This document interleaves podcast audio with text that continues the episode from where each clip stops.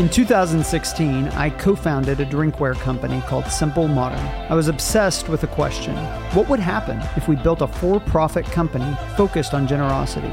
This podcast is a behind the scenes look at how we scaled from a bootstrapped startup to nine figures in annual revenue. We'll share with you the strategies we used, things learned along the way, and how we built a different type of company. This is Scaling for Good. Welcome back to Scaling for Good. I'm Mike Beckham, your host. I'm the co founder and CEO of Simple Modern. And today I'm joined by a guest who has the distinction of being probably the most naturally entrepreneurial person that I have ever met. I met him during his first week as a college student. I remember, I've, I met a lot of students over the years, but I remember thinking that is a very unique individual with a lot of giftings. And I could see his flair for entrepreneurship even at that early age. Uh, we've been friends for almost 20 years at this point, uh, and now he serves as the chief sales officer for Simple Modern. And it's my pleasure to have Carson Rock on Scaling for Good today with me. Welcome to the show, Carson. Thanks for having me. I am super excited to get to sit down and chat with you today. Absolutely. Well, let's start with something easy. Fill us in on your background pre Simple Modern. What led you to Simple Modern? Yeah, before Simple Modern, um, as you said, I, I knew I always wanted to be entrepreneurial, and I knew that starting businesses was going to be uh, a part of what I wanted to do from an early age. I was always interested in business, and my brother and I had a lawn mowing business growing up in high school and college, and um, that was super fun. But getting into college, I knew I wanted to try to be a part of starting something um, that could be bigger than just mowing lawns and impact more people, be able to employ more people, and um, just growing a business um, that like that i didn't know what i wanted to do. I just knew i wanted to be a part of growing a business. And so came right out of college and with a really good friend started uh, a furniture business which was seemed like an amazing opportunity at the time. And uh, we had a lot of fun. We learned a lot. Uh, we learned a lot about what we didn't know. We learned a lot uh, about being undercapitalized uh, as we tried to bootstrap that business. And it was a really great experience but ultimately wasn't something that was panning out the way that we had hoped and drawn it up from when we sat down. And that was, uh, in a lot of ways, when you and I sat down and reconnected, and you uh, in your entrepreneurial journey was about to start and launch uh, another website. And we sat down. I remember vividly having lunch with you one day, and you said, "Hey, why don't you just come work?" Uh, with us for a year or two and see what it's like to be a part of the e-commerce world and to to learn about selling things online. And I was acutely aware of the shortcomings in my own skill set about selling things online uh, based on the experience I was having in the furniture business. And so it sounded like an incredible opportunity. So we, I went and worked with you at that family of companies for a year and a half, and got to spend a lot of time with you and Brian and Micah, mm-hmm. and uh, really all you know the rest of that founding team at, at Simple Modern, and saying, "Hey, this is um, a really cool group of people that has a really unique skill set, especially for where we were in Oklahoma. When you you made the decision to join the company, um, and and actually, like I think this is worth telling if you're comfortable sharing it. What was the agreement we made with you joining the company when it came to ownership and stuff like that? Yeah, um, my wife and I, you know, we, we prayed about it a lot, and we had really felt called to um, the business that we had started together, and um, just I, I, always knew I wanted to be entrepreneurial. So when we both had two full time jobs, um, we just lived off of one salary and saved the rest. Like try to make sure we live well within our means um, to be able to save up for when the next opportunity or, or venture came along. Um, but we had poured all of our life savings into this other business, um, and we had, and that business wasn't making money yet, and yeah. so um, we were really thinking about you know what the simple modern opportunity could be, and uh, you know you you talked about you appreciate things more when you have other entrepreneurial experience. And when I had that first box of samples of water bottles, and I kind of went around door to door to small shops around Oklahoma and said, Hey, would you want to buy this? There was a level of just immediate product market fit that I had never experienced mm-hmm. in my entrepreneurial journey. It, it was so clear. People want this product. Like there is a need in the market for what we had made, what we were trying to sell. And from that moment on, uh, sat down with my wife and said, "We got to figure out a way to be a part of this company because this is going to be something. Like this is this is a product that really fills a need, and and it was something that I'd never experienced um, in selling before. I had had lots of experience trying to sell things that didn't have that kind of immediate.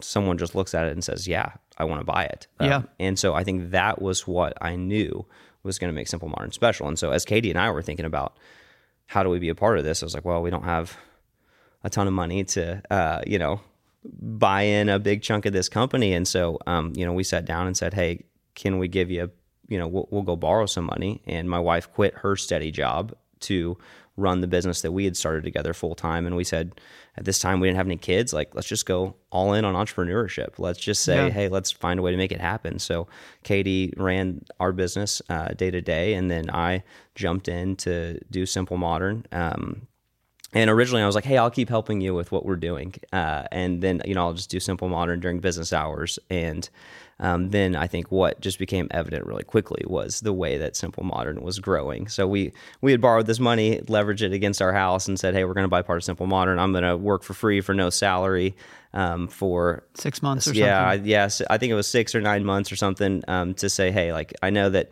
Simple Modern didn't have any cash coming in. There wasn't, um, you know, you guys were in a position to where you're still employed, um, and so sitting there every day during business hours trying to figure it out with no money coming in, that puts you in a really unique spot. Um, but I knew from just the initial interactions I had with potential customers, this was a brand that was going to be something. Yeah. So we, we brought you on in a role to try and help sell some things into physical retail when we were basically doing all of our sales online. We just sold a big program to Sam's Club. None of us really knew anything about what it meant to manage that. We we'd kind of caught a fish way bigger than the boat we were For in, sure. so to speak. And so we we went and hired uh, in a vice president of sales role someone who had a lot of CPG experience. And it set up this period where uh, your title, I think, might have been chief sales officer the entire time.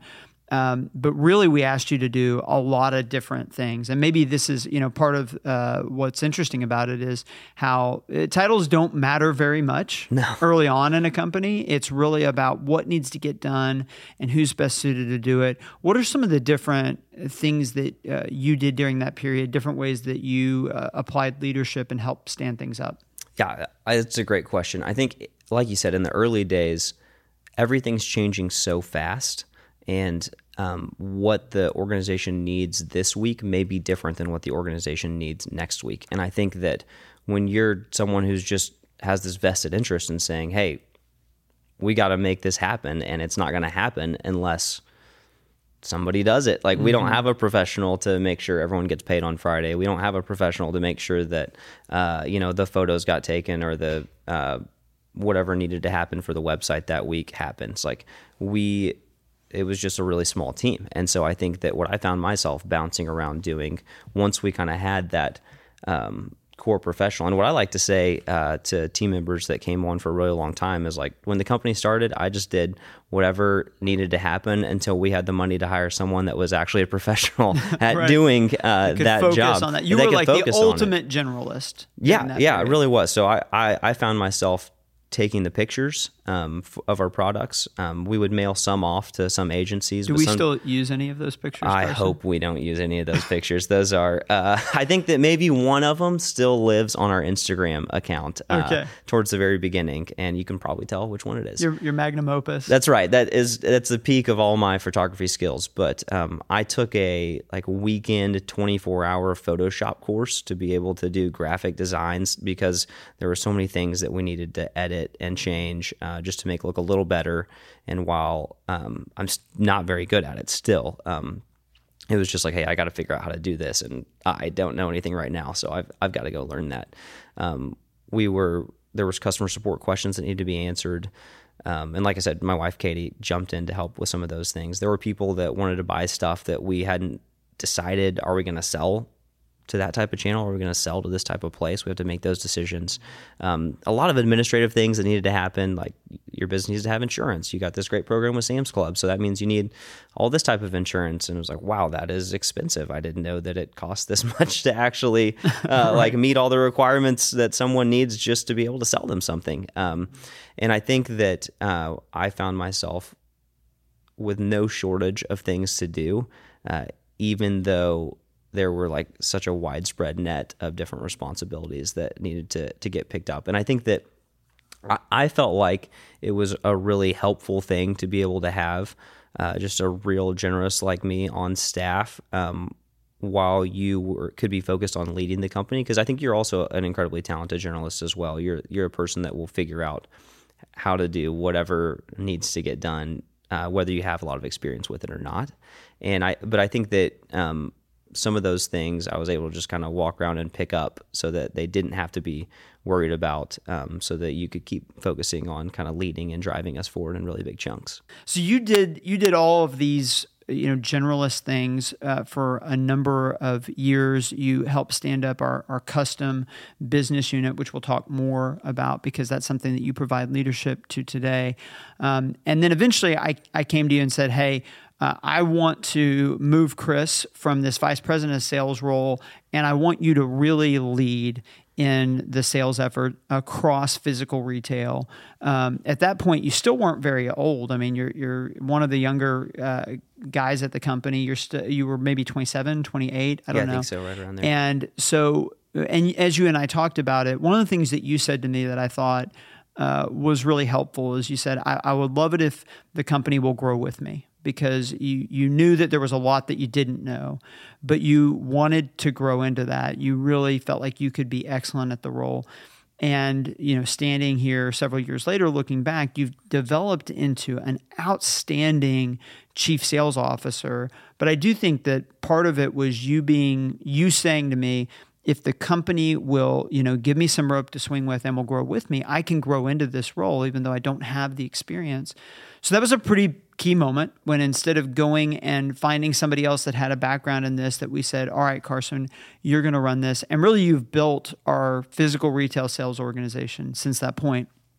And that's what I want to spend the majority of our time talking about today is how do you build a sales organization? So uh, let's let's start really high level. What are all of the different um, sales functions that you're in charge of at the organization? I'm in charge of pretty much anything that doesn't happen on Amazon.com or any of its subsidiaries or SimpleModern.com uh, in our D2C website. So I try to help with all of our physical retail relationships or customized sales or uh, you know new possible kind of retail type of sales outlets for Simple Modern. That's yeah. that's what I'm focused on right now. Who are some of the biggest uh, names that we work with?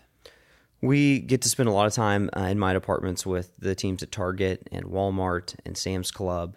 Um, they are tremendous partners that have been with us now for several years. Yeah, absolutely. So you've been tasked with growing our physical retail presence. And then I think you mentioned this, or I mentioned this, but we also have a custom business, which is where uh, companies from you know the local coffee shop all the way up to Google and Microsoft can come to us and say, "Hey, we would love we'd love bottles with laser engraving or with color printing." And you also run those sales as well. The the custom businesses got a really special place, I think, in the growth of where Simple Modern has been because we always knew that there was something unique about selling a really high quality product that can be co-branded with someone else's logo. And I think that the way that we have seen custom grown has been uh, tremendous just from like the the organic demand that has come from people saying, "Hey, I got one of your products at Target. I got one of your products at Walmart or on Amazon, and I would love to get my business's logo on it too." Yeah. Um, and I think that that has been a really cool thing to see. It's very special to know, especially from where I've come from and just like the small business entrepreneurship uh, type of mindset that uh, will always be inside of me to know that someone who has limited capital and limited resources wants to make the investment of their brand name on Simple Modern product. Yeah, you're literally special. working with people that are the definition of a mom and pop or a, you know a small business, all the way up to literally the biggest businesses the world has ever seen. Yes. And so let's start by talking about some of these really big partners uh, when you're working with the biggest retailers in the world, uh, obviously we're trying to uh, portray a point of view about our brand and about how we can help serve their customers. And we're trying to really build brand equity in the eyes of those retailers. How do you go about that? How do you go about um, building brand equity with the Targets and Walmarts of the world? Where most of it starts in terms of building brand equity with some of the, the greatest retailers in the world uh, is remembering that these are really talented people and mm-hmm. they are very sharp. And when you're working with someone like that, just being able to tell a good story doesn't go far enough. You have to bring data.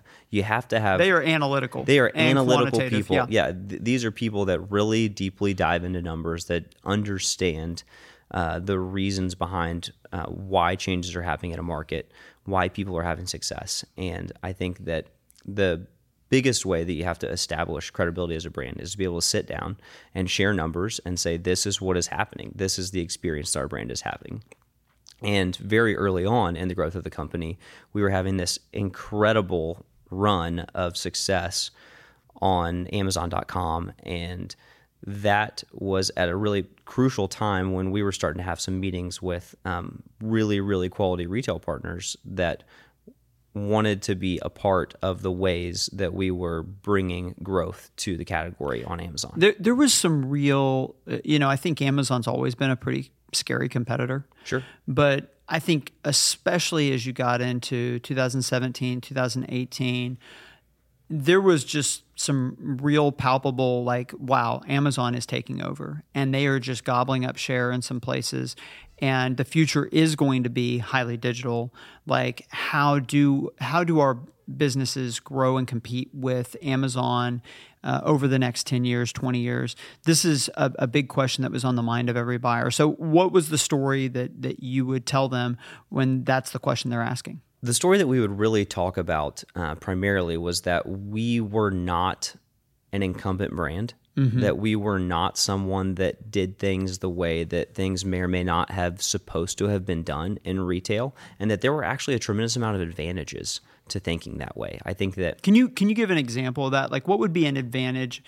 Because we didn't, we didn't even know the right way to do. It. No, things, we didn't. You know, so like, and we definitely didn't build the company the way that they used to build companies. Why was that an advantage in your mind? I think for the unique time that we entered into this space, there was a lot of change in the way that customers thought about our category. Mm-hmm. And those did not play very well with some of the traditional best outcomes for companies that made and sold products in physical retail environments. They would be very focused on making sure that um, certain sets of functionality or features um, could live for a very long time on the shelf because it costs a lot of money to send something out to a store and then take it all back out or mark it down and clear it out so we can bring in something new.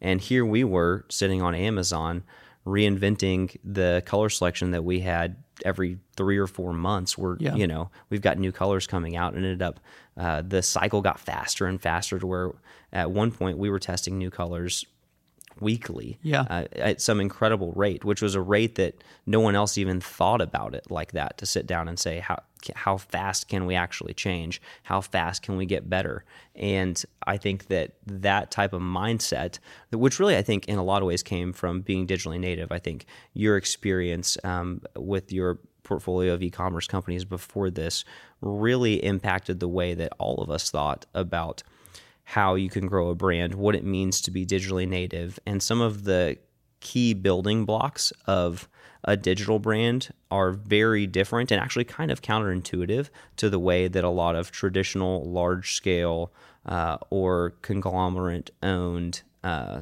consumer brands think. Yeah, absolutely. Well, I, I think that the world obviously is speeding up and agility was starting to really matter. We've talked about this in other episodes, but we identified that we thought fashion and style was going to be a big part of this category. And for sure, if that's the case, there's going to be a lot of turnover and there's going to need to be, you're going to need to have agility because trends come and go and they change.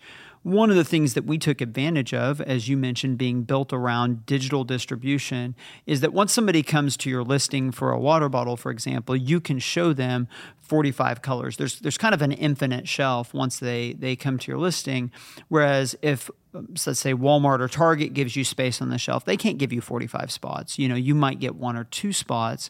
And so you, are not able to offer the same kind of selection, but also the, the lead times and the timetables are very different, right? So uh, let's talk a little bit about that. If I see something uh, on a shelf, like what was the process walk me through the process of something how something got there if you see something on a shelf that's like hey new item this is something fresh on a retailer store the vendors probably started talking to the buying teams at, at that specific retailer between nine and 12 months ago. So they started to identify hey, here's an opportunity, here's where we want to see change, here's how uh, we are updating the things that we want to sell to you. Let's sit down and have a conversation about it. And so, really, about nine months before, uh, bet- between nine and 12 months before something gets to a shelf, you're starting to have initial meetings to say, hey, here's what we think next year should look like. And uh, a lot of the biggest retailers work in kind of these different cadences where between one or two times a year, they'll choose to make significant changes to the assortment that they show to customers on an everyday basis. When you walk down one of those aisles that's dedicated to a department, um, that you're going to find this item sitting there every single day. And so they go through these processes to say, how do we make sure that we're um, keeping the best things from the best brands uh, out there for our customers? And so you start about nine months in advance and then have the conversations about what sizes should look like, what colors should look like, what prices can look like, what quantities can look like, how we think items are going to perform, and really work very collaboratively. And I think that the best partnerships that we've been able to develop have been the ones that are extremely collaborative in nature. I think it's very, very easy especially when you sell things to a retailer who sells things to the end consumer to just be very transactional uh, in the way that you operate. Like, hey, this is the best thing I have to sell. This you, is the price. You should buy it. This is the price. Take it or leave it. And that's just not the way that I think the people here are wired to work. Um, and I think the way that we want to have interactions is saying, hey, how can we be helpful? How can we find ways to help grow what's happening yeah. Know your business, know your yes. customer, and help you to solve the problems you're trying to solve instead of just saying, hey, we've got a bunch of this in our warehouse, and if you want some, you can have it, and here's the price. Yeah. Or the only reason that they would switch to us is just because we're willing to do it a little cheaper than someone else. Right. I think that that is. Uh, traditionally a great framework. And I think that competitive marketplaces do amazing things to drive value for the end customer. Um, but what we wanted to do is to come in and say, how can we be a complementary or incremental part of the things that you sell on your shelf today? Because we have incredible competitors in yeah. this space. I think that. Um, I just look across the different shelves in retail and I think, wow, we get to compete against some people that really make amazing products. There's a lot of well run companies. And to me, I enjoy that. I think that if we were in an industry where we had competitors that weren't well run, I think uh, that I would get bored. And I, I, think that I would not be able to grow as much as a leader. So I actually like it when we have competitors and you see them release something and think, man, I wish we'd done that, or that was really smart, mm-hmm. or wow, like they're really challenging us. Um, I love that. So you are making suggestions to the retailer, I think this is a good uh, time to point out a, a, decision. You know, you make all these decisions along the way, but that end up uh, impacting the way that you run the business. And one of the decisions that we had to make was uh, this is very tactical, but I think it, it reflects what you're talking about. Are we going to have different items for in terms of like the actual SKU? Are we going to have different items for Target versus Amazon? Or are we going to try and sell the same items everywhere? And we said we want to partner with each sales channel and we are going to do unique items for every sales channel. Uh, and I think it really was born out of what you're talking about that instead of saying, hey, we're going to make a bunch of this one item and then we're going to ship it out to 50 different places we said, no, we're actually going to try and build items that are unique around every single person we sell with so that we can partner with them and help them meet their needs. There's a lot of complexity and brain damage and, and sometimes inventory problems that can come with that. Mm-hmm. Um, but there's been a lot of upside as well, right? there's definitely been a lot of upside, and I think it it goes back in many ways to what we were talking about um, just a few minutes ago. That sometimes not knowing how things are supposed to work or how you're supposed to do things, right. um, actually becomes advantage. Because what we sat down and as we said, how do we set this partnership up? Um, to where we can really serve our customer, whether that you know the retailer, whoever we're working with. How can we serve them the best?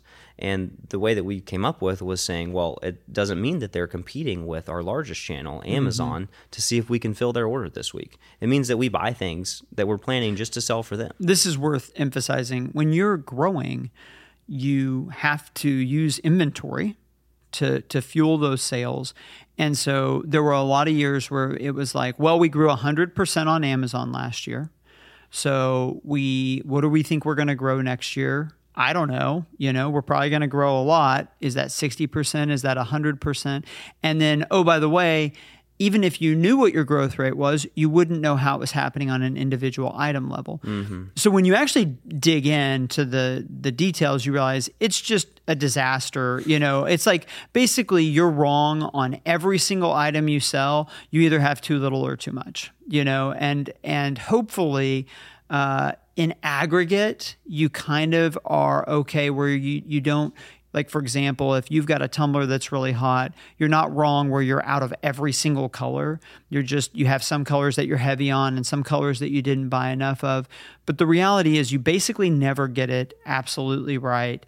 And this is what makes running a, a consumer products company so difficult and also what makes uh, dealing with growth so challenging. Mm-hmm. so if you share products between different uh, customers then you just exacerbate that problem because uh, your number two customer number three customer you're going to have a lot of conversations where you're going back to them and saying sorry i don't have what you need.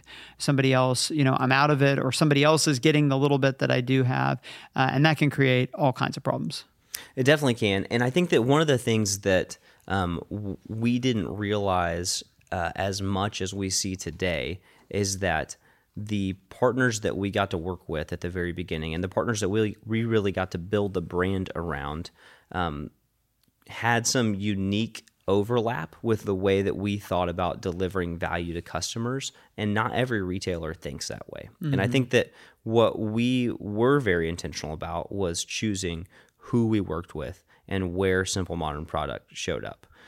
This did not mean that we said yes to everyone.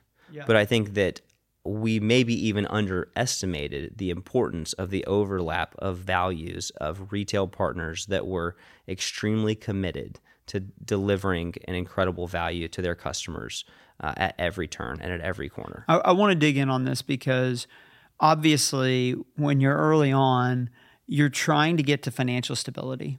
You're trying to get to scale. You're trying to get to people recognizing your brand.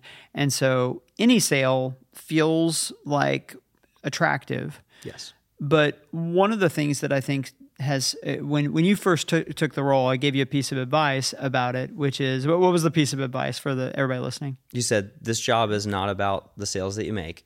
This job is about the times that you choose not to make. That's sale. right. You, you think it's about selling. You think that it's about, you know, getting people to say yes and shaking hands and closing deals and like, okay, obviously that has to happen. But actually, success in this role is as much about when you say no and what you walk away from. And so I would love to hear, I think you've done a very good job at this of being strategic about when you said no, when you walked away from opportunities when do you walk away from an opportunity? We try to have uh, a rubric and framework that we run every possible, uh, not only partnership, but then specific deal through. So even when we're just evaluating the retail partners that we want to work with, we want to make sure that there is a significant amount of overlap. Um, and that we as a brand as and as a team are going to be able to deliver on the things that help make that retailers serve their customers really well. And if we can't do those things, then that's not a relationship that we even want to start with, just at, at the partnership level. Okay, so in in specific terms, without maybe necessarily mentioning the partner, what's an example of an opportunity that you ran it through the rubric and you said, "I'm walking away from that"? Yeah, uh, great question. We have had several partnerships with uh, partnership potentials with people that have come to us uh, with a special framework, and they uh, just in the way that they had been built over this was a multi hundred year old company, um, they were pretty inefficient. Uh, mm-hmm. In the mm-hmm. way that they actually handled their supply chain and the way that they ran their marketing. And it created a situation where what they were going to have to end up charging the end customer for our product um, was just not going to end up being competitive with the market because and it was really due to some of the inefficiencies of their own business. Right. Um, it wasn't they had plenty of scale. They had plenty of um, customers. plenty of customers. It was really due to some of their own inefficiencies. And we sat down and said this is a retail brand a retailer that we would love to be associated with. This is uh, something that could pan out into a, a really great financial partnership, but it's not going to deliver on the simple modern experience that we want to be known for to the end customer. And that, so that's not something that I and that's yes that you you you get more than you feel like you paid for. That's that's the experience you're talking. About. That's what we about. want. Yeah, yeah, we we anytime you find simple modern somewhere, we want to sit at this intersection of style and quality and value that um, people know that they got the most they could have mm. for their money. Mm-hmm. Today's episode is brought to you by the Bluebird Group. Years ago, we wanted to break into mass retail and we thought Target would be the ideal place for our products. Our problem? We knew nothing about selling into mass retail. We emailed the buyer with no response. We could not find a way in. That was when we were introduced to experts at the Bluebird Group Bluebird Group is an organization of professionals who've spent their career working inside of and selling into the biggest retailers in the world.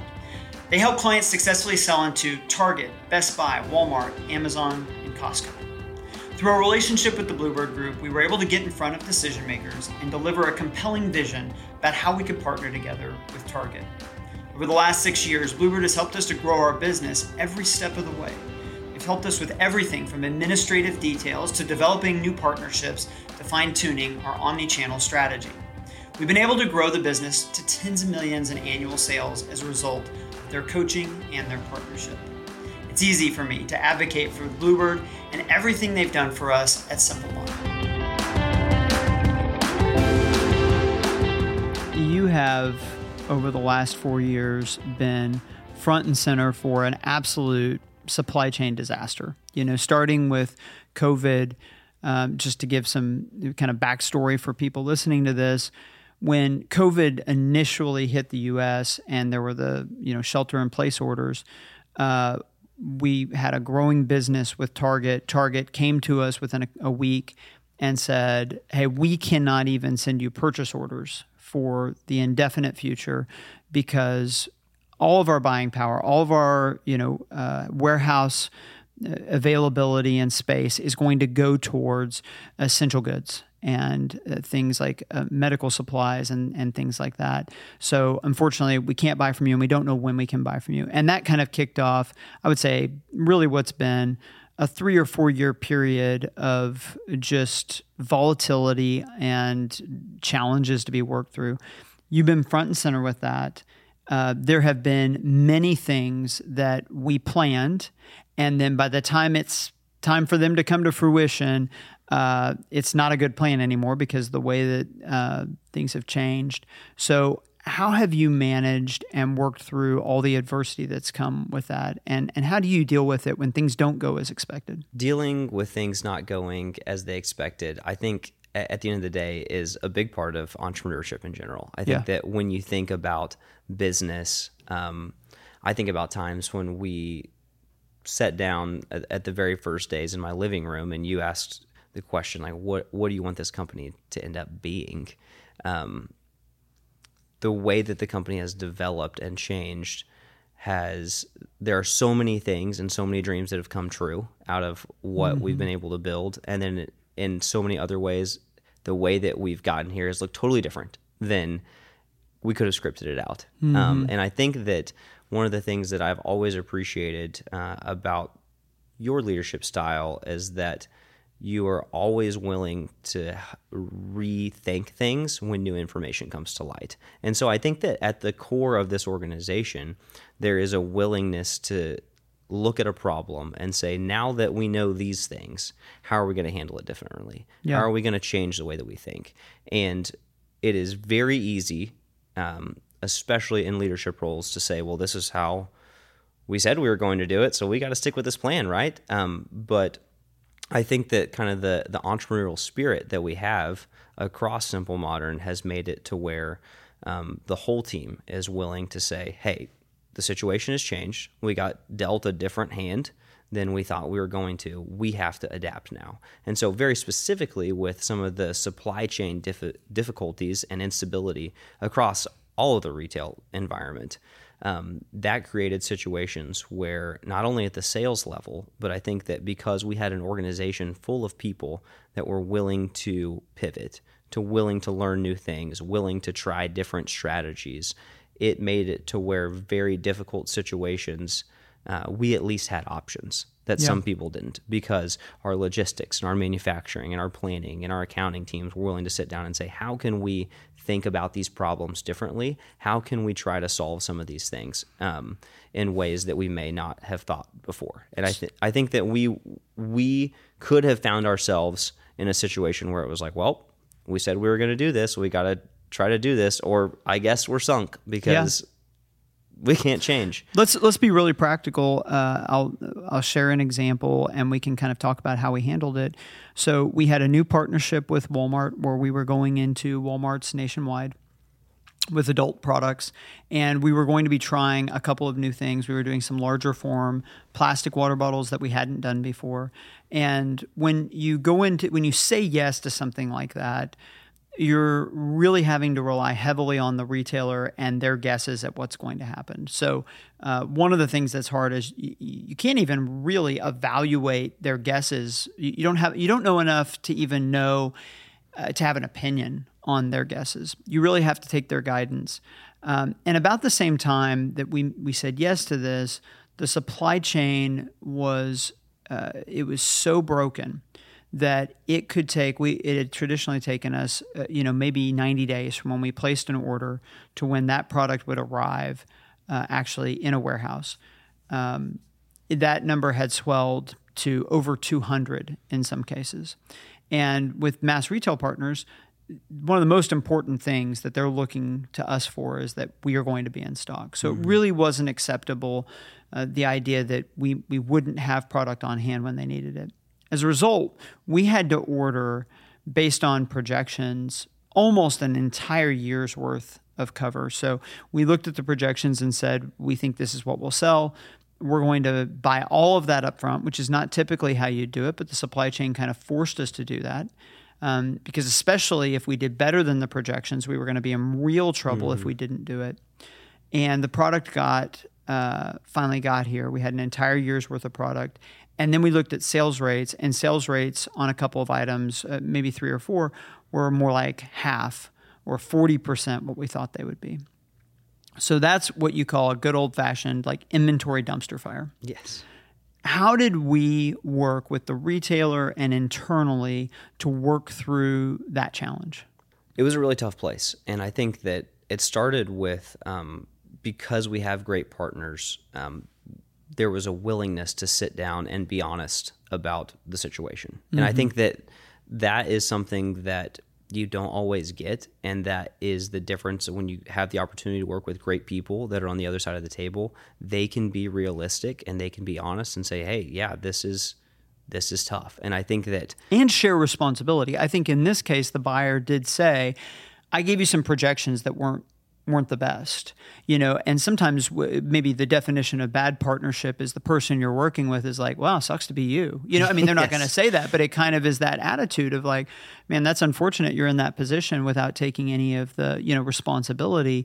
And in this case we had a buyer that was a true partner where they you know they acknowledged hey i'm part of the reason you're in this spot. Even mm. though it's your problem to fix i'm part of the reason and so i want to help. In this specific instance uh, our retail partners were having to have that conversation with almost every brand that they worked Yeah, with. Not, everybody. not because they aren't tremendous at forecasting, but because there are material changes in not only s- the supply chain, but the way that the world was working um, throughout this kind of transitional period um, through and then post COVID for the supply chain to get ironed out in healthy ways. And it made for a lot of difficult conversations. And in many ways, I was thankful that I only had to have the ones for our brand It didn't have to be the retail partner on the other side of the table that had to have a lot That of was their life, conversation. really, yeah, for for, a season. It, and it was just it was a very difficult environment. And so I I definitely want, well, I want to pause you there. I just want to want to say something that I hear when you say that that I think is important for everybody to hear. When we talk about being partners, part of being a good partner is that you actually put yourself in the shoes of the person that you're working with. This is that whole being relational instead of transactional thing. And even what you just said shows how you do that, right? You're not just thinking about what's the situation I'm in. And the extent that I think about the buyer that I'm working with is only in regards to my problem. You're actually taking the time to say, like, what does the buyer's day feel like? You know, and what are the conversations they're having? What are the stresses they're dealing with? That's what partnership really looks like. And it has something to do with empathy and it has something to do with just self awareness. But I think it's a foundational piece if you're going to be a really good partner. You have to try and understand what the other person is wrestling with and what they're going through, right? Absolutely. And I think that that is one of the things that sounds kind of like a no brainer, but in many ways in business and especially sales, um, is a little bit novel to sit down and say, I actually care about you as a person and not Yeah. just what you can do for me. and the difficulties you're experiencing.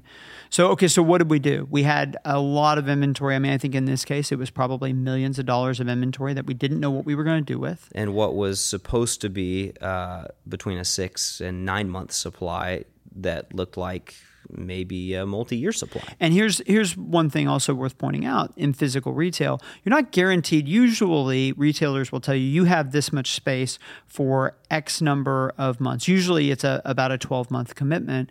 And so, if you end up feeling like you might have two years of supply, three years of supply on an item you're making particularly for that retailer.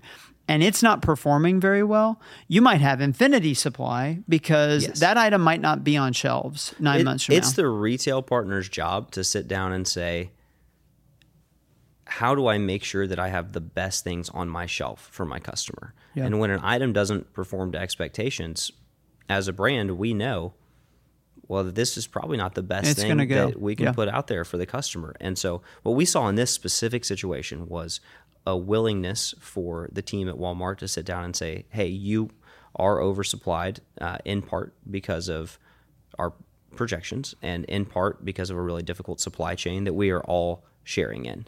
And so they were able to partner with us to help our items stay on the shelf for probably longer than uh, their performance would have dictated, Yeah, yep. than their performance really would have warranted. Uh, but we also had to partner together on uh, the retail price of that item to make sure that uh, it was competitively priced in an environment where a lot of people were seeing softness in sales and needed to run promotions to be able to get out of their inventory positions. And I think what made it uniquely difficult for us is that we had made this very strategic partnership driven choice to say we're going to make these items specific to these retail partners. Yep. So we didn't have the flexibility. That's the trade off. That's the It trade-off. sounds great. Like we're going to make something unique for you. We're going to be a great partner. But oh, by the way, there is a trade off. And that trade off is when you are wrong, there's not a lot of outs. No, it become it becomes very difficult, and Yeah. I think even in the world of uh, discount retail, uh, their phone lines were really busy, Yeah. uh, and the prices that they could buy things at, um, people were in tough positions because of the macro supply chain, and and so it wasn't like you could go and, and sell things for uh, very much money, except for the one partnership that you had originally outlined. This is the place where we're going to sell these items. This is it's a good point to make. Just um, the way that things do connect to each other. You know, when you're really small, you really don't have to think about the larger economy very much. I remember when we were at 30 million in revenue or 50 million in revenue, I'd hear people talking about the economy and stuff, and I, remember thinking. I don't think about the economy. It doesn't matter to me. I don't know that it has that much of a bearing on my brand. And it probably didn't because, you know, in a multi billion dollar market, we were $50 million of that. And so the market could swing up or down, you know, 5%, 7%, and it might not even impact our growth trajectory or what was going on with us. But the bigger you get and the bigger partners that you work with, the more that the macro really does matter. You have to be aware of it. And in this particular case, you're making a really good point, which is these things kind of cascade on each other. And what you find is that all of your other competitors, all the other people in the space are dealing with the same thing.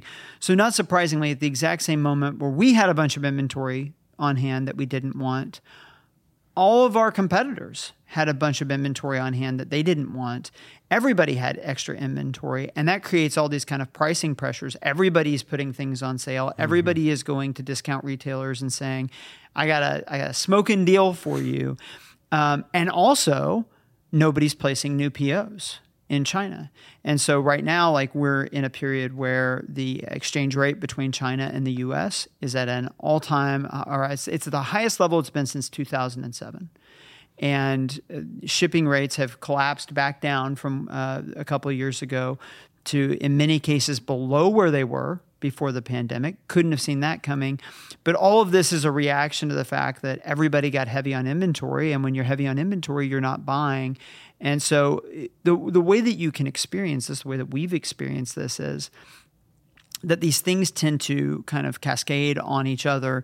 And all of a sudden, your situation can be a lot better than you think or it can be a lot worse than you think and it can happen in a hurry and in this case we were really heavy on inventory and everybody was really heavy on inventory the changes can happen in a hurry, and yet the impact of those things will be felt much longer than I think yep. I ever would have realized. The um, when things happen to slow down the way that goods sell, it can ha- it can take a very long time for brands to be able to work their way through a certain inventory position um, because people aren't spending money on those things like they used to. And I think that what was also really interesting to see coming through this period of COVID is that there was actually a little bit of a, a tail whip to where some retailers had had sustained foot traffic because they were some of the only people that could stay open. Absolutely. Um, but then the way that their supply chains got clogged up was something that I, I think very few people actually anticipated, including many of the retailers themselves. And yeah, so, they actually they, they, they frame the term that's used is bullwhip, um, and that's exactly what happened in in inventory and you know, I, I, guess to just kind of cap off that story, we worked with the retailer. We found part like, listen, we had to give away a bunch of those units. I, I should say, have we got to give away those as part of our, our generosity initiatives. We, we took some of that inventory and we repurposed it towards our custom sales. Uh, we got creative. We had, you know, mm-hmm. like this is this is the name of the game that you have to get creative and one of the things that I'm, I'm really one of the hills I'll die on is business and especially entrepreneurship is about solving problems. If you don't like problem solving, you're not going to like entrepreneurship very much because it's basically a steady stream of that. And if your company's successful, congratulations, you just have more problems that you get to work on. To me, what success is, is that you have better and worse problems. And when you're successful, you get to work on fun problems and interesting problems. Hey, this is selling out really quickly. The people want more of it. How do we, you know, get more coming through our supply chain? And how do we keep up with demand? Um, less fun problems uh, are the ones where it's like I have a bunch of stuff that nobody wants to buy, and I need to get out of it. Um, and you, you deal with both. So Carson, as we've scaled, you know, and we're selling uh, over 10 million units a year. Do you still feel like an entrepreneur? Absolutely. I think that there are very few opportunities uh, in business that an entrepreneurial mindset can't actually be applied. And yeah, I think that I do look back on some of those early days and see the ways that things have changed. That as the company gets bigger, it's harder to have those kind of little inside jokes with every single team member that a really small, tight knit team has. But I think that when I look out uh, over the course of not only where Simple Modern has come today, but where we believe that the Simple Modern brand will continue to grow, I still feel like these are the very early days of what this company will be. And yeah. so when I think about it from that perspective and take a step back, I say, yeah, there are so many ways that not only myself, but the other entrepreneurially minded team members can sit down and apply that type of framework and skill set um, to the individual jobs that they do. And just because people get more specialized in the way that they work doesn't mean that a level of creativity and excitement and first principles thinking aren't going to be incredibly effective. To use some Amazon terminology, they would say it's day one. And it was their way of trying to capture that feeling of no matter how big the company's gotten, it's still early. And these entrepreneurial principles that made the company great, we're still employing them. And I think that's what I've learned is how entrepreneurial we are actually doesn't have to do with scale. It has to do with how agile we are and our willingness to adapt and change. And you see it all around you in the business world. The moment that you start trying to say, I'm going to put this on autopilot, mm-hmm. um, let's just keep doing this, let's make this easy, let's quit adapting, then you start to ossify. You get brittle. And the moment that you start to ossify and get brittle, it's it's really just a countdown to death and disruption. I think in this and and technology has certainly only sped that up. So you've got to stay in that entrepreneurial mindset regardless of your size if you want to continue to be successful. At this point, you're really running a sales organization. So you're very effective as a salesperson, but we've gotten to the scale where we're we're working with so many different partners and we're selling so many things that a lot of your job is actually leading a team. What do you look for when you are adding a member to your team? There are a lot of things that we look for when we're adding a member to the team, but I think the most key elements that we work for number one is a willingness to work hard and uh, a proven track record of an ability to really get after it. I think that one of my favorite quotes comes from uh, Sam Walton's Made in America book, uh, and I think it's in the preface. Someone asked him how they had been able to make Walmart what seemed like an overnight success. And uh, his short way of saying that we've been working on this for a, a, really long time was saying, friend, we just got after it and we stayed after it. Mm-hmm. And I think that the willingness to not only get after it in the beginning, but stay after it for a long time is something that, um, in many ways, people either already have evidence of in their life in one way or another, or they don't. And I do think that it is a hard thing to coach into people. I think that people that have an innate drive and uh, a want to uh, that they bring to the table already are the people they're going to be most successful. Can't coach want to. Can't coach inner fire. You can't. And I think that um, used to I thought we want to hire the smartest people possible, and I still want to hire really smart people. But I think that I have come to realize that much more important than raw intelligence is the the raw want to, the the raw care factor, the willingness to sit down and say, I'm willing to do what it takes to make sure that we give our customers an incredible experience. And so, if someone doesn't bring that to the table, then they're not even going to be a good candidate for us to consider as a part of the sales team at Simple Modern. Mm-hmm. How would you evaluate that? Like what what kind of questions would you ask? What would you look for in their track record that said, "Hey, this is a person with high drive"? Something that I ask everyone in every interview is tell me an example of a time that you've worked hard at something. And I think that sometimes people's version of working hard at something is pretty clearly like okay, yeah. maybe that yeah, you learn a lot about what yeah. they think working hard is, exactly, like, and how long it was, and what the you know what the what made it quote unquote hard.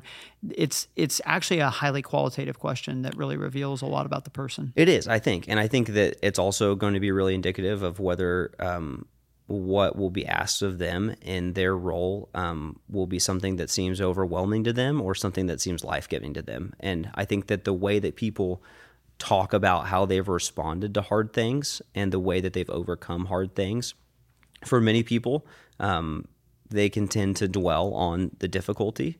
And then for some people, they can tend to talk about how those hard things made them better. Mm-hmm. And when someone is able to kind of look past the individual tough things in a situation and say, here's how I actually see over the arc of my life, over the arc of this experience, that those tough patches have had the opportunity to shape who I am and have refined me and made me better. Um, people who are able to have that type of perspective are the people um, that I want to surround myself with. Absolutely. Well, I think if there's a weakness maybe to some of the public stuff that I've done, I try to make it easy to understand and I try to talk a lot about our culture. It can feel very kind of like flowery 10,000 feet. I mean, here's the reality. You and I both work hard like by any measure like we work hard and i saw patrick collison say this once there was a you know a thread on twitter where somebody was was kind of you know doing a takedown on hustle culture and how it's so stupid and patrick collison replied and just said you know like when we were building stripe we just had to work really hard and it took a lot of hours. And maybe somebody smarter than me could have done it without that, that amount of hard work and hours but but i couldn't. And you know when you look at the story of how anything great has been built it is just a lot of hard work. And some of that yeah is you know how many hours you're working a day but a lot of that is just duration. It's actually being disciplined and staying with something for a really long period of time um, I, I, don't think that our company is defined by, hey, you're working 90 hour work weeks, although I have certainly worked some of those probably.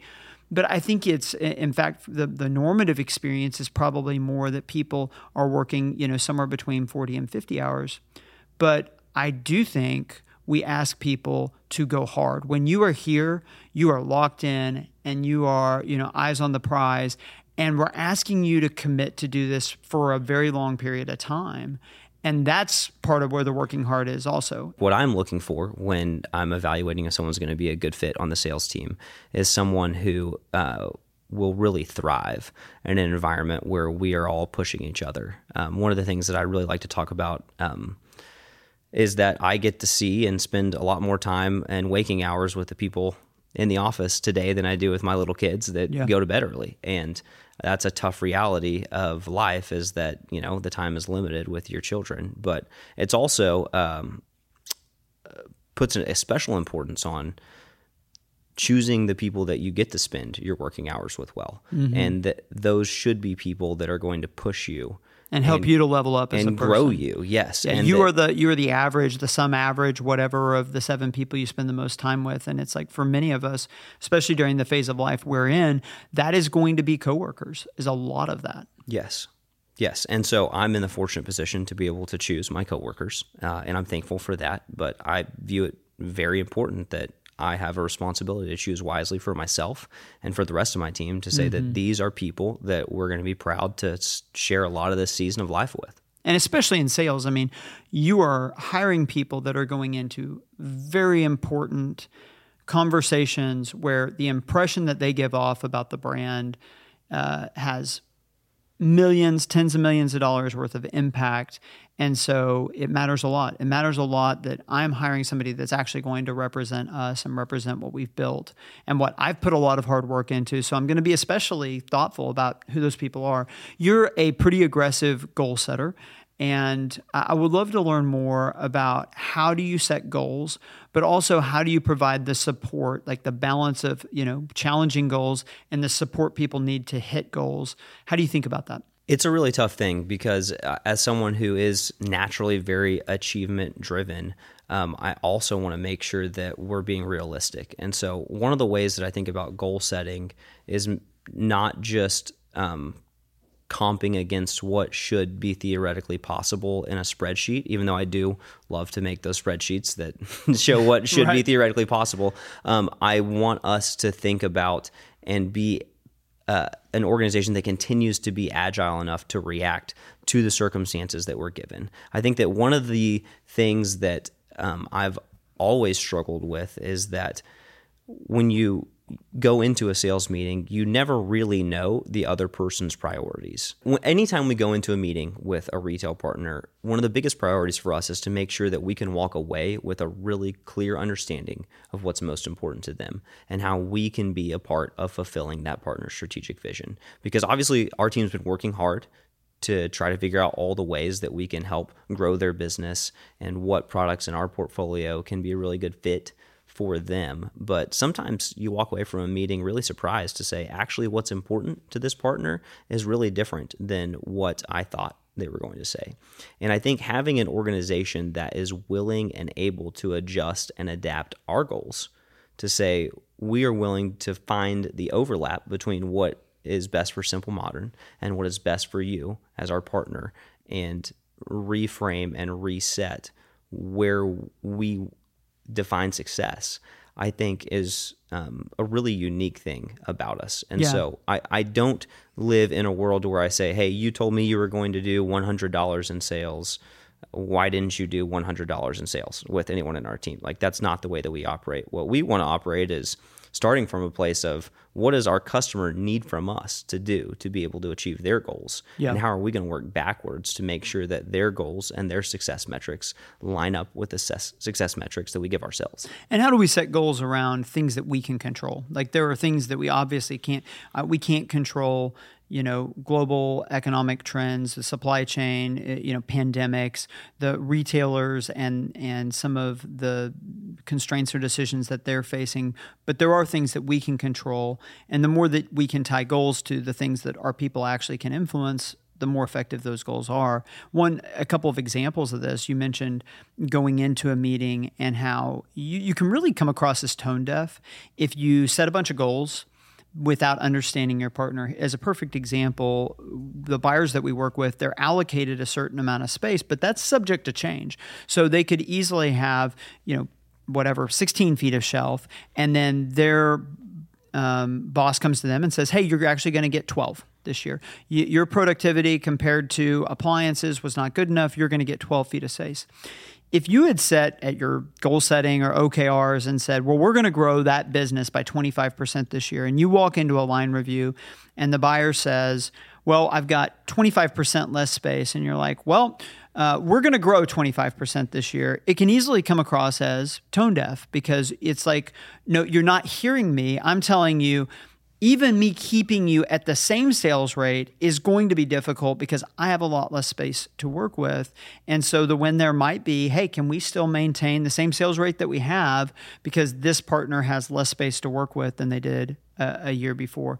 So the more that you can understand, like you're saying, the partners that you're working with and how your goals interact with their goals, and the more that you can tie it to things that your people can control, I think that that's uh, those are huge parts. How do you provide support to the people on your team, help them to grow as salespeople? One of the ways that we do that is I love to just sit down and work on projects or problems very specifically and very tactically with team members. It Okay. doesn't matter how granular it is, whether it is um, a back end software that's giving someone trouble to say, hey, how do I get this item set up? In this retail partner's software. Um, or how do i that this customer has this specific thing that they're wanting from our customized product portfolio. And and here's kind of how we're trying to have to figure out can we do that? Or can we do it on time? Or can you know um, i love sitting down and working with team members on specific problems because I think that the way that we handle specific problems um, helps build and compound the way that everyone can be prepared to handle bigger and bigger problems. Yeah, I, I think that's a really effective coaching technique that when you help people walk through their thought process and you help people with how they think through a problem, then they've got a skill that they can apply to a multitude of problems. It's it's kind of the difference between teaching somebody to, you know, giving somebody a fish and teaching somebody how to fish.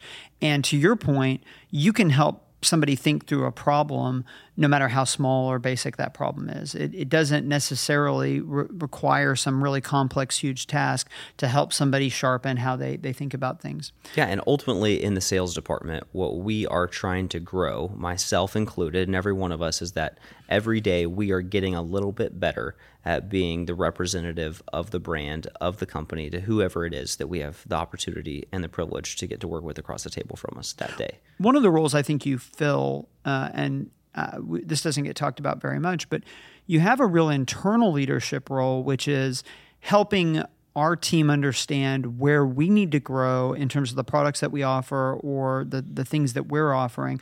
Often, because of your partnership with these external part- parties, you're able to come back and say, "Hey, we have real holes here. We can't fit this need, this need that our our partner has." And that's been, I think, a very important part of our innovation cycle within the company is that we get a lot of input from these external partners and, and what they need us to do. Absolutely, and I think that there has there has come from that so many great ideas for where someone um, just because we have a good relationship is willing to say, "Hey, have you thought about doing it like this?" And sometimes the answer is, "Yeah, we thought about it, and here are the seven reasons it doesn't work." Um, and sometimes it's, wow, that is a great idea. Let's go work on that. Let's see what we can do there. And in those situations, I think I find a really unique tension to say, how do we keep driving the organization forward, but make sure that the vision of what we're building is uniquely simple modern and not just because a really big and important client said they wanted something. It's this balance between no one knows our brand or cares about our brand more than we do. And we should be the guardians of it. But the moment that you start to think that we know best about everything, you really are in a bad place. Like good ideas can come from anywhere. Absolutely. And external feedback often is more honest than the feedback that we give ourselves and what we see when we look in the mirror. And finding a way to synthesize those two things together, it, it helps make you the strongest uh, company possible. Final question for you. We have a unique mission statement. And you're obviously a pretty no nonsense, like, let's get after it and stay after it type of person. But we do have a unique mission of we exist to give generously.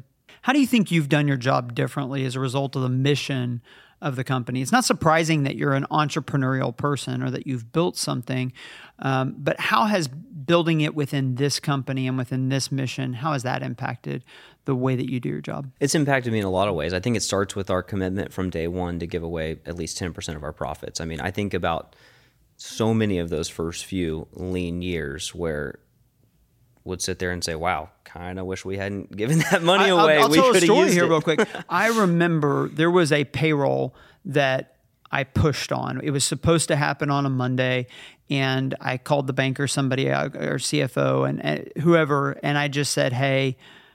we can pay it, but we need to pay it on Friday. And I remember you calling me and being like, Hey, I've talked to a lot of people. I understand what you did that should be like the break glass in terms in, in case of emergency. People get really freaked out when a payroll doesn't hit. And so it's not a it's not an overstatement. There were some lean periods where every dollar kind of came in and went back out. So the idea of sending some money out towards giving felt very sacrificial at points during that. It felt very period. sacrificial, yeah. and I think that as the company has reached you know more significant levels of profitability, it feels um, in some ways like it's easy to forget like what it took to give um, and give 10% because some of that would have been reinvested in super basic things that right. other people growing a business wouldn't have blinked to say like well we obviously got to do this to make sure that we can keep growing um, and those were the things that we were willing to do in the early days um, but i think uh, even today like those seeds of generosity really come through for me really i think because it brings us back to a level of partnership um, it with our clients, with our customers, the people that buy things from our sales team. I think we can keep because of our emphasis on generosity. Um, some of that is not just about how many dollars we give away in the ten percent.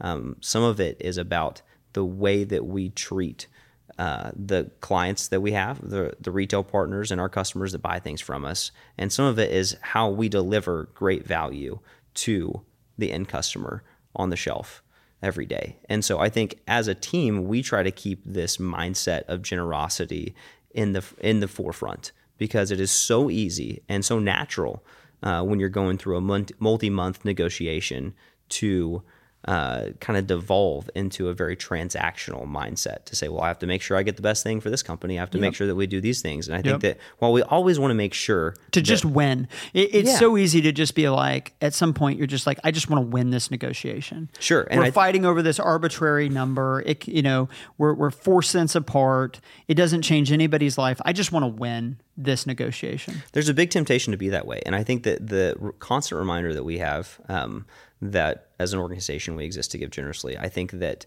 it always helps me reframe my thinking to say, let's not get focused on the short term here. Because I think that for us to be generous in really big ways, it means that we have to have a focus on the long term. And I think that we have the privilege of doing that as a privately held organization in really unique ways to say that if this, maybe this means that we won't hit uh, a sales goal that we did hit, that, that we did set at the beginning of the year. But what it means is that we have the opportunity to impact through generosity something else or mm-hmm. someone else or make someone else's thing happen this year.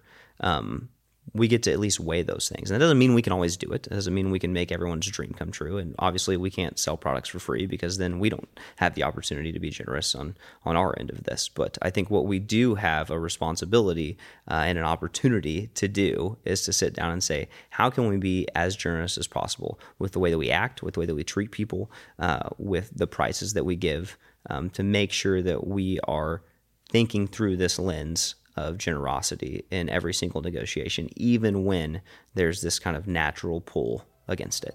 Absolutely. Well, great conversation. Thanks for joining us, Carson. And thank you for joining us on Scaling for Good.